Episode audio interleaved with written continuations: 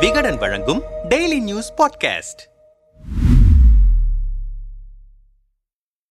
தமிழகத்தை உலுக்கிய இரண்டு முக்கிய சம்பவங்களை குறித்த இரண்டு ஆணைய அறிக்கைகள் வெளியாகியிருக்கின்றன. முன்னாள் முதல்வர் ஜெயலலிதாவின் மறைவு தொடர்பாக அமைக்கப்பட்ட ஆறுமுகசாமி ஆணையத்தின் அறிக்கையும் தூத்துக்குடி துப்பாக்கிச்சூடு சம்பவம் தொடர்பான அருணா ஜெகதீசன் ஆணையத்தின் அறிக்கையும் சட்டமன்றத்தில் தாக்கல் செய்யப்பட்டிருக்கின்றன.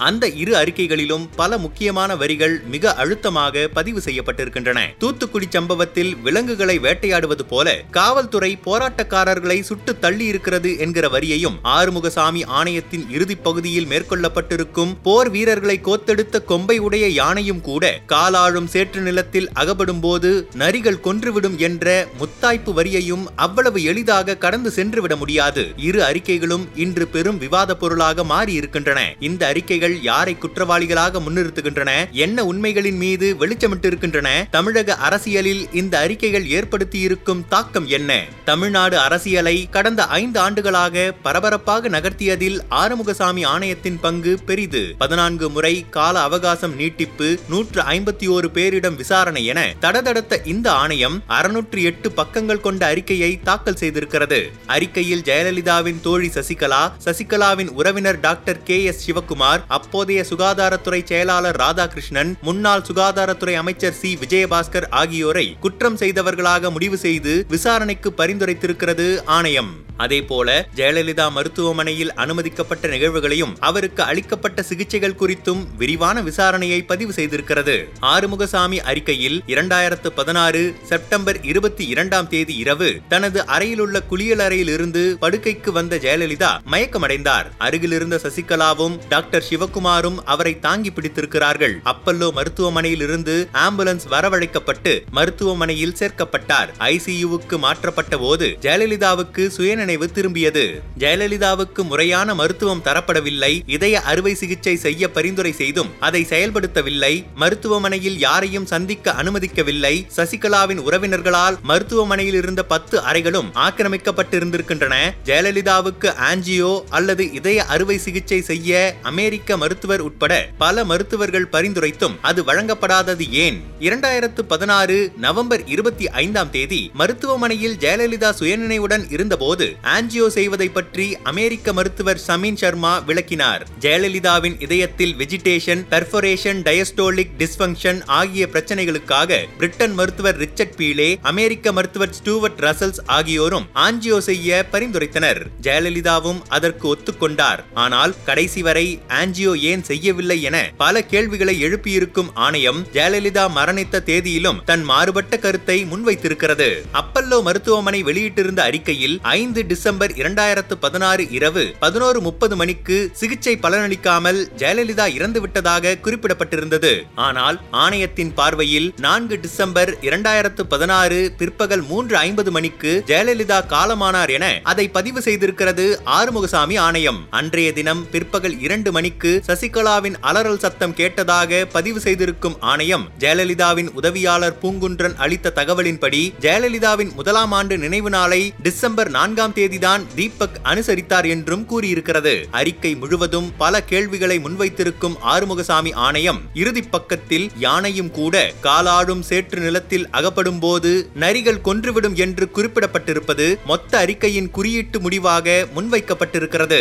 ஜெயலலிதா மரணம் தொடர்பான விசாரணையில் அப்பல்லோ மருத்துவமனைக்கும் ஆறுமுகசாமி ஆணையத்திற்கும் இடையே உரசல் ஏற்பட்டது. இது தொடர்பாக உச்சநீதிமன்றம் வரையில் வழக்குகளும் சென்றன. எய்ம்ஸ் மருத்துவ குழு தனி விசாரணை அறிக்கையை தாக்கல் செய்ய உச்சநீதிமன்றமும் உத்தரவிட்டது. அதன்படி கடந்த ஆகஸ்ட் மாதம் டாக்டர் சந்தீப் சேத் தலைமையிலான ஏழு பேர் கொண்ட எய்ம்ஸ் மருத்துவ குழு தங்கள் அறிக்கையை தாக்கல் செய்தது. அதில் ஜெயலலிதாவுக்கு அளிக்கப்பட்ட சிகிச்சை சரியான மருத்துவ நடைமுறையின்படியே இருந்தது. அதில் எந்த பிழையும் இல்லை. மேலும் அவருக்கு உடலில் கட்டுப்பாடற்ற நீரிழிவு இதய செயலிழப்புக்கான ஆதாரமும் இருந்தன. டிசம்பர் ஐந்து இரண்டாயிரத்து பதினாறு வரை ஜெயலலிதாவுக்கு சிறந்த சிகிச்சையே வழங்கப்பட்டது என கூறப்பட்டிருக்கிறது. டிசம்பர் நான்கு பிற்பகல் மூன்று ஐம்பது மணிக்கு ஜெயலலிதா இறந்தார் என ஆறுமுகசாமி ஆணையம் கூறிய நிலையில் அதற்கு முற்றிலும் முரணாக டிசம்பர் ஐந்தாம் தேதி வரை ஜெயலலிதாவுக்கு சிறப்பான சிகிச்சை அளிக்கப்பட்டதாக சொல்கிறது. எய்ம்ஸ் அறிக்கை சர்க்கரை நோய் அதிகமானதால் ஜெயலலிதாவின் கால் விரல்களும் கால் காலும் அகற்றப்பட்டதாக சர்ச்சைகள் எழுந்தன. ஆனால் அது குறித்து ஆறுமுகசாமி அறிக்கையில் எதுவும் இடம்பெறவில்லை. திருப்பரங்குன்றம் இடைத்தேர்தலின் போது ஜெயலலிதாவின் கட்டை விரல் ரேகையை பதிவு செய்துதான் அதிமுக வேட்பாளர் ஏ கே போஸுக்கு இரட்டை இலை சின்னம் வழங்கப்பட்டது. இதை எதிர்த்து நீதிமன்றத்தில் வழக்கு தொடர்ந்த திமுக வேட்பாளர் டாக்டர் சரவணன் தரப்பு கட்டை விரல் ரேகை பதிவு செய்யப்பட்ட போது ஜெயலலிதா உயிருடனேயே இல்லை என வாதாடியது. கட்டை விரல் பதிவு செய்த போது ஜெயலலிதா உயிரோடு இருந்தார் என அந்த சர்ச்சைக்கும் முற்றுப்புள்ளி வைத்திருக்கிறது ஆறுமுகசாமி ஆணையம். ஆறுமுகசாமி ஆணையத்துக்கு சற்றும் குறையாத விசாரணை விவரங்களை அருணா ஜெகதீசன் ஆணையமும் தன் மூவாயிரம் பக்க அறிக்கையில் பதிவு செய்திருக்கிறது. அதில் இரண்டாயிரத்து பதினெட்டு மே இருபத்தி ஒன்று முதல் மே இருபத்தி மூன்று வரை பொதுக்கூட்டம் நடத்தவோ ஐந்திற்கும் மேற்பட்ட நபர்கள் கூடவோ ஊர்வலமாக செல்லவோ கூடாது என்று தூத்துக்குடி மாவட்ட நிர்வாகம் தடை உத்தரவை பிரகடனப்படுத்தியது. ஆனால் அந்த பிரகடனம் முறையாக மக்களிடம் கொண்டு சேர்க்கப்பட்டதா என்பது கேள்விக்குறி.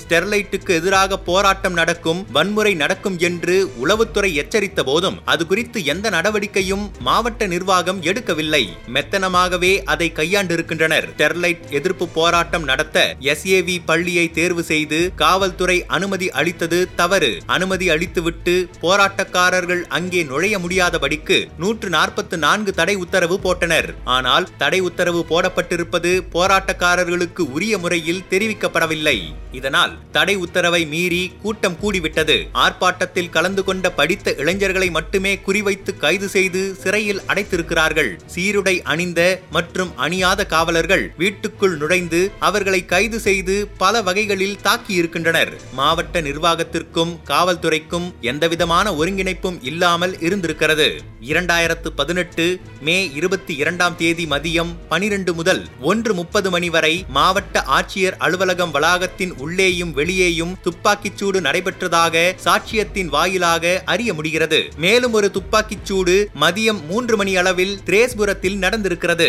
இந்த இரண்டு துப்பாக்கிச் சூட்டிலும் பதிமூன்று பேர் இறந்துள்ளனர் என்பதை பதிவு செய்திருக்கும் அருணா ஜெகதீசன் ஆணையம் துப்பாக்கிச் சூட்டின் போது நடந்த கொடூரங்களையும் ஆவணப்படுத்தியிருக்கிறது. மேலும் போலீஸ்காரர் சுடலைக்கண்ணு என்பவர் மட்டும் பதினேழு ரவுண்டு சுட்டிருக்கிறார். ஆட்சியர் அலுவலகத்தில் இருந்த போராட்டக்காரர்களை பூங்காவில் மறைந்திருந்த போலீஸ் சுட்டிருக்கின்றனர்.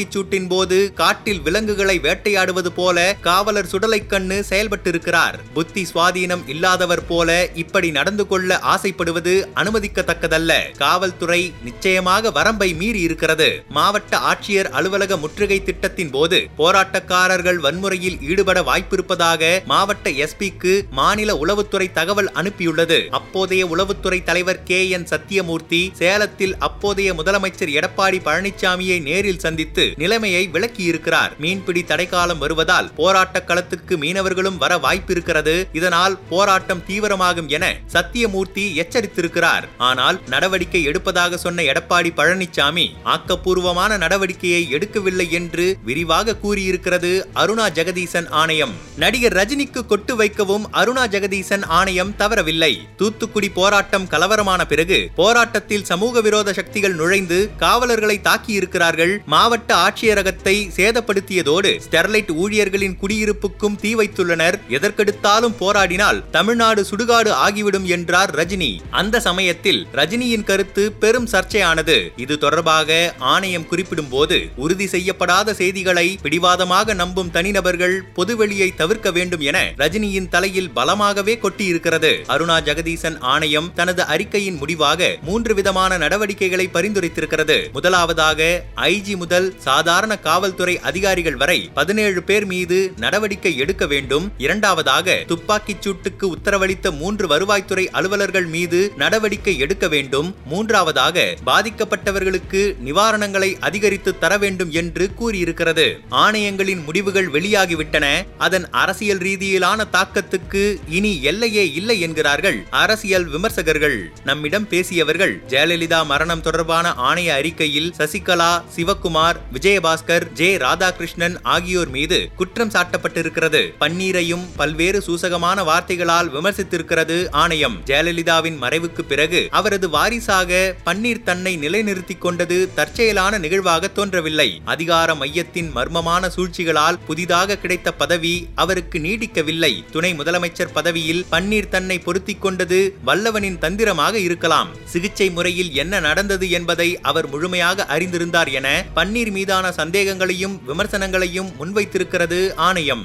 ஜெயலலிதா மரணத்தில் சந்தேகம் இருப்பதாக சர்ச்சையை முதலில் கிளப்பியதே பன்னீர்தான். அணிகள் இணைப்புக்கும் அதை நிபந்தனையாக முன்வைத்தார். ஆனால் விசாரணை ஆணையத்தில் ஆஜரான போது பொதுமக்களின் கருத்தாக சந்தேகம் இருக்கிறது. அதை போக்குவதற்கு சின்னம்மா அவர்களுக்கும் வாய்ப்பு இருக்கிறது. எனக்கு தனிப்பட்ட முறையில் சின்னம்மா அவர்கள் மீது மதிப்பும் மரியாதையும் உண்டு என பல்டி அடித்தார் பன்னீர்செல்வம். தற்போது ஆணைய அறிக்கையில் சசிகலாவை குற்றம் சாட்டுவதை தவிர எந்த முடிவுக்கும் வர முடியாது என்றிருக்கிறார்கள். சசிகலா உள்ளிட்ட நான்கு பேரை குற்றம் செய்தவர்களாக ஆணையம் முடிவு செய்திருக்கிறது. ஆனால் ஆணையத்தின் அறிக்கை குறித்து நான் கருத்து தெரிவிக்க விரும்பவில்லை என்கிறார் பன்னீர். இதில் அவருடைய முரண்பாடான அரசியல் வெளிச்சமாகி இருக்கிறது சசிகலாவுக்கும் இதில் சிக்கல்தான். ஜெயலலிதா மரணம் தொடர்பாக சசிகலா மீது ஏற்கனவே சிலர் சந்தேகங்களை எழுப்பி வரும் நிலையில் அம்மாவின் ஆட்சியை கொண்டு வருவோம் என அவரால் இனி பிரச்சாரம் செய்ய முடியாது. ஆணைய அறிக்கையை வைத்தே எடப்பாடி தரப்பு இனி சசிகலாவை அரசியல் ரீதியாக காலி செய்யும். அதே போல எல்லாரும் ஒன்றிணைந்தால்தான் பலமாக ஆகலாம் என்று எடப்பாடிக்கு பாஜக நெருக்கடி கொடுக்கிறது. ஆறுமுகசாமி அறிக்கையை வைத்தே அந்த கோரிக்கையை எடப்பாடியால் புறந்தள்ள முடியும். அம்மாவின் மரணத்தில் தொடர்புடையவர்களுடன் நாங்கள் கூட்டு சேர மாட்டோம் என பாஜகவின் வாயை எடப்பாடி அடைக்கலாம். ஒருவேளை தற்போது பன்னீர் கட்சியில் இருந்திருந்தால் கூட எடப்பாடி பழனிசாமிக்கு நெருக்கடியாகியிருக்கும். ஆனால் எடப்பாடி அதிலிருந்து தப்பித்து விட்டார். ஆனால் அருணா ஜெகதீசன் அறிக்கையில் எடப்பாடி வசமாக மாட்டிக்கொண்டார். எடப்பாடியின் மெத்தனம்தான் இந்த சம்பவத்திற்கு முக்கிய காரணம். அவர் மீது வழக்கு பதிவு செய்ய வேண்டும் என எதிர்க்கட்சிகள் எடப்பாடியை கடுமையாக விமர்சித்து வருகின்றன. மாவட்ட நிர்வாகமும் காவல்துறையும் தூத்துக்குடி துப்பாக்கிச் சூட்டில் செயலிழந்து விட்டன என்பதை அழுத்தம் திருத்தமாக பதிவு செய்திருக்கிறது அருணா ஜெகதீசன். ஆணையம் காவல்துறை போராட்டக்காரர்களை வேட்டையாடி இருக்கிறது என்பதையும் கூறியிருக்கிறது. இதற்கெல்லாம் சட்ட ஒழுங்கை கையில் வைத்திருந்த எடப்பாடிதான் முழு பொறுப்பு. எனக்கு எதுவும் தெரியாது. நானே டிவியை பார்த்துதான் தெரிந்து கொண்டேன் என்று கூறியிருந்தார் எடப்பாடி பழனிசாமி ஆனால் முன்னாள் தலைமைச் செயலாளர் கிரிஜா வைத்தியநாதன் டிஜிபி ராஜேந்திரன் ஐபிஎஸ் உளவுத்துறை ஐஜி சத்தியமூர்த்தி ஆகியோர் ஆணையத்திடம் நிமிடத்திற்கு நிமிடம் தூத்துக்குடியில் என்ன நடக்கிறது என்பதை அப்போதைய முதல்வர் எடப்பாடி பழனிசாமிக்கு தெரிவித்தோம் என்று கூறி கூறியிருக்கிறார்கள் இதற்கும் எடப்பாடி பதில் சொல்ல வேண்டியிருக்கும். மொத்தத்தில் அவருக்கு மிகப்பெரிய சிக்கல் இருக்கும். ஆணையங்களின் அறிக்கைகளால் தமிழக அரசியலில் பல அதிரடி காட்சிகள் அரங்கேற வாய்ப்பிருக்கிறது என்கிறார்கள்.